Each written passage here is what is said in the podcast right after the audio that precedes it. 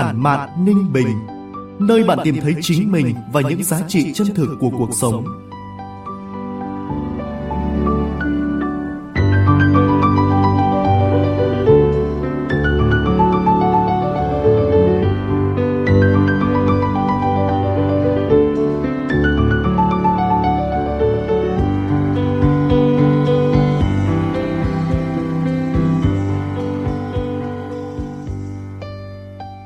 Từ phòng thu của báo Ninh Bình, chào mừng quý vị và các bạn đến với chuyên mục podcast Tản mạn Ninh Bình của báo Ninh Bình điện tử, phát sóng vào 9 giờ sáng ngày thứ bảy hàng tuần tại địa chỉ website báo ninh bình.org.vn, các nền tảng số Spotify, Apple Podcast, Google Podcast, kênh YouTube và trang fanpage Facebook của báo Ninh Bình. Tôi là Võ Nam sẽ đồng hành cùng với quý vị và các bạn. Tản mạn Ninh Bình là nơi chia sẻ những góc nhìn cuộc sống, những dòng cảm xúc, những lời tự sự, thông qua trang viết ngắn gọn, hàm xúc, khắc họa nét chấm phá độc đáo, tinh tế, mang dấu ấn cá nhân sâu sắc của vùng đất và con người Ninh Bình. Trong số phát sóng tuần này, mời quý vị và các bạn cùng nghe những lời tâm sự của tác giả Hạ Như qua tản văn Mặt trái của thế giới phẳng với giọng đọc Thành Hưng.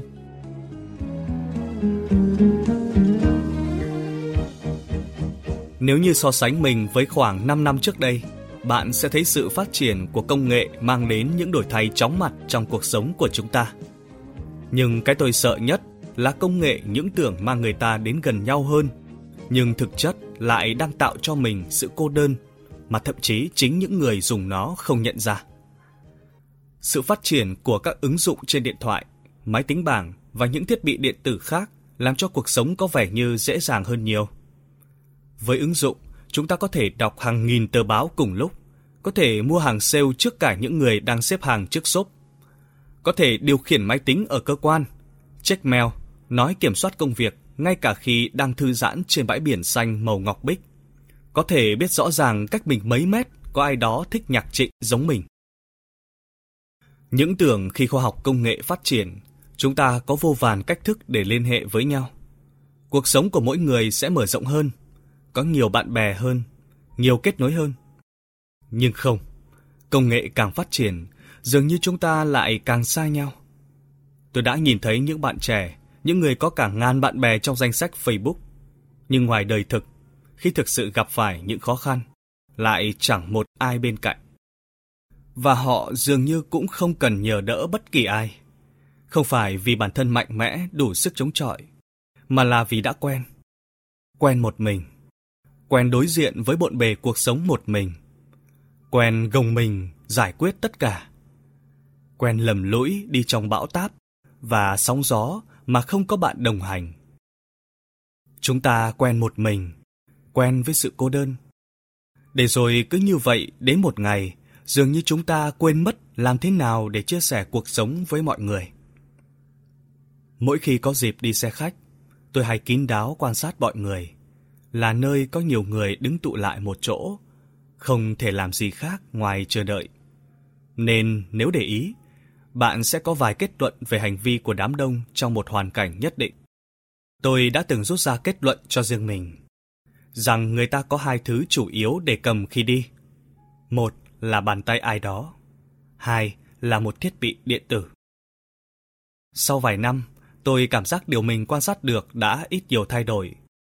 Hiếm hoi lắm trong đám người đang hí húi cầm điện thoại, máy tính bảng, tôi mới thấy có người cầm một bàn tay.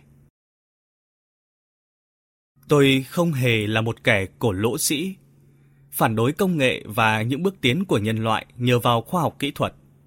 Thỉnh thoảng tôi chỉ tự hỏi, không biết làm thế nào để chúng ta có thể cân bằng giữa hai điều. Cuộc sống được che chở bởi những ứng dụng thông minh thoải mái và cuộc sống đòi hỏi nhiều nỗ lực tự thân mà không phải ai cũng can đảm và vui lòng đối mặt. Chúng ta ngày càng cô đơn hơn, không phải vì cuộc sống này lạnh lùng hơn, mà chắc bởi vì chúng ta đang dần thấy yên ổn khi chơi với một cái máy hơn là với một con người. Mỗi ngày, chúng ta có thể đeo trên mình vô vàn mặt nạ để chẳng ai nhận ra mình đang bị nỗi cô đơn đeo bám. Nếu như cứ buồn giàu, cứ im lặng, cứ tách biệt hẳn là còn có người nhận ra bạn đang buồn, đang chật vật với cuộc sống. Nhưng đáng sợ thay, Căn bệnh thời đại mà chúng ta đang mắc phải đáng sợ và khó nhận ra hơn hẳn thế.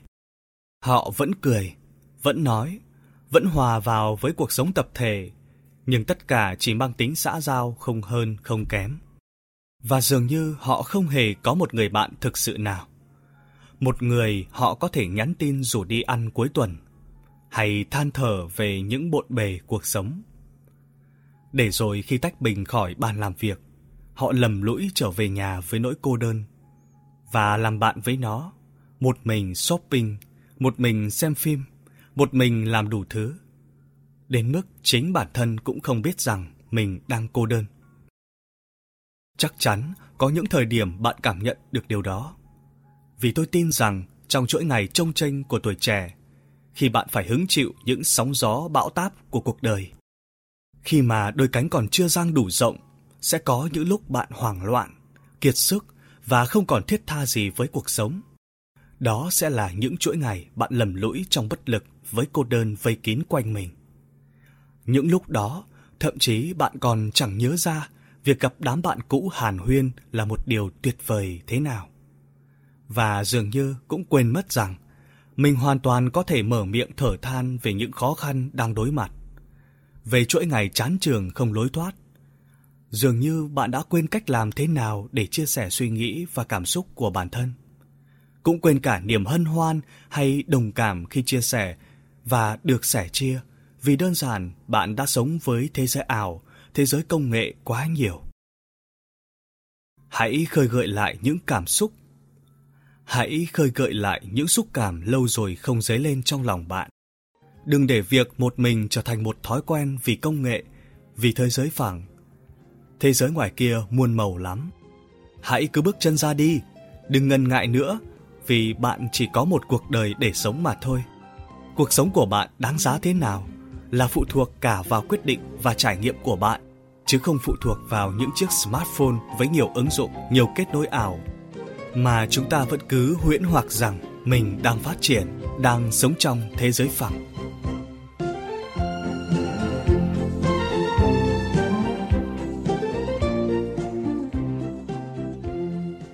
Chương trình tuần này đến đây là kết thúc. Mời quý vị và các bạn đón nghe số tiếp theo với tác phẩm Sống là chính mình của tác giả Nguyễn Khánh, phát sóng lúc 9 giờ sáng thứ Bảy, ngày 27 tháng 1 trên kênh podcast Tản mạn Ninh Bình của báo Ninh Bình Điện tử. Góc nhìn cuộc sống của bạn là gì? Bạn đang có những suy tư tâm sự gì? Hãy chia sẻ và cộng tác với chúng tôi qua địa chỉ báo ninh bình.org.vn hoặc trên trang fanpage báo Ninh Bình để chúng ta cùng khắc họa sắc màu đa dạng của cuộc sống. Xin kính chào và hẹn gặp lại.